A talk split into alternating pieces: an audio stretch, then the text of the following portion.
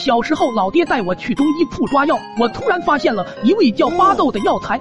那时候经常在电影中看见主角往敌人饭菜里下巴豆的场景，等到关键时刻敌人就会拉肚子。在好奇心的驱使下，我趁他们不注意就偷偷的抓了一把。回家后，我就想拿我家老母猪试试威力。然后我找来捣蒜缸，一点点给豆子全部捣成了粉末，再用一块草纸包了起来，装进了口袋。正准备去猪圈实验的时候，老爹就叫我跟他去挑水。那时候村里吃水都是去村头共用的水井里挑。到了井旁，老爹压水，我就坐在井口。老爹很快压满了水桶，正要离开时，我一起身，那包巴豆粉从口袋里滑了出来。放眼望去，草纸遇水就泡烂了，粉末也被水的涟漪荡开了。我无奈至极，跟着老爹就回家了。第二天早上刚起床，来到院子，就感觉今天清晨的空气没有了往日的淡香，反而有些刺鼻的香臭味。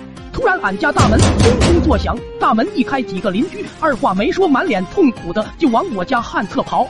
后来才知道，几乎大半个村早饭过后都自由飞翔了，村里所有的旱厕都堆满了人。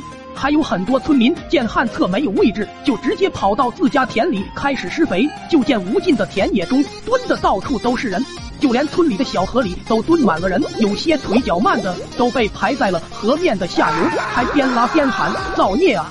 痛苦的呻吟声和哀嚎声回荡在全村，整个大地也都弥漫着一股香臭味，到处可见都是拉到徐托扶墙走的村民。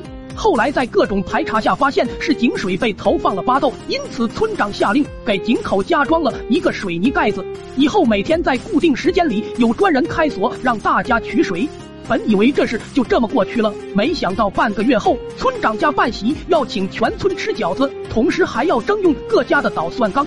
开席前，大人们都忙乎着一些重活，捣蒜的任务就交给了各家的小孩子，还让我们比赛看谁捣得多、捣得快。我也忘了俺家这缸之前捣过巴豆，生怕落后，也没清洗，直接就开捣。最后大家把蒜末集中在一个盆里，由大人调酱汁。席间酒过三巡后，酱汁和饺子也都被席卷一空。老爹醉醺醺的，非要上台给大家唱个歌。说要挑战一下《青藏高原》这首歌的高音，就当老爹唱到那就是青藏高原时，可能发力过猛，再加上药劲来了。只见老爹当众就喷了，大家都不可思议的看着他。老爹一发便不可收拾，刚要往旱厕那边爬，就发现人群也爆发了，大家出奇一致的奔向旱厕，不少忍耐力差的半路就一泻千里了，旱厕瞬间被挤满。毕竟旱厕容量有限，大家纷纷开始找遮挡物，有跳水缸里的，有往地窖里跑的，就连拖拉机的斗子里也蹲了好几个。村长更是爬上了屋顶，大喊了一声：“都闪开！”然后开喷，在风力的加持下飘散了很远。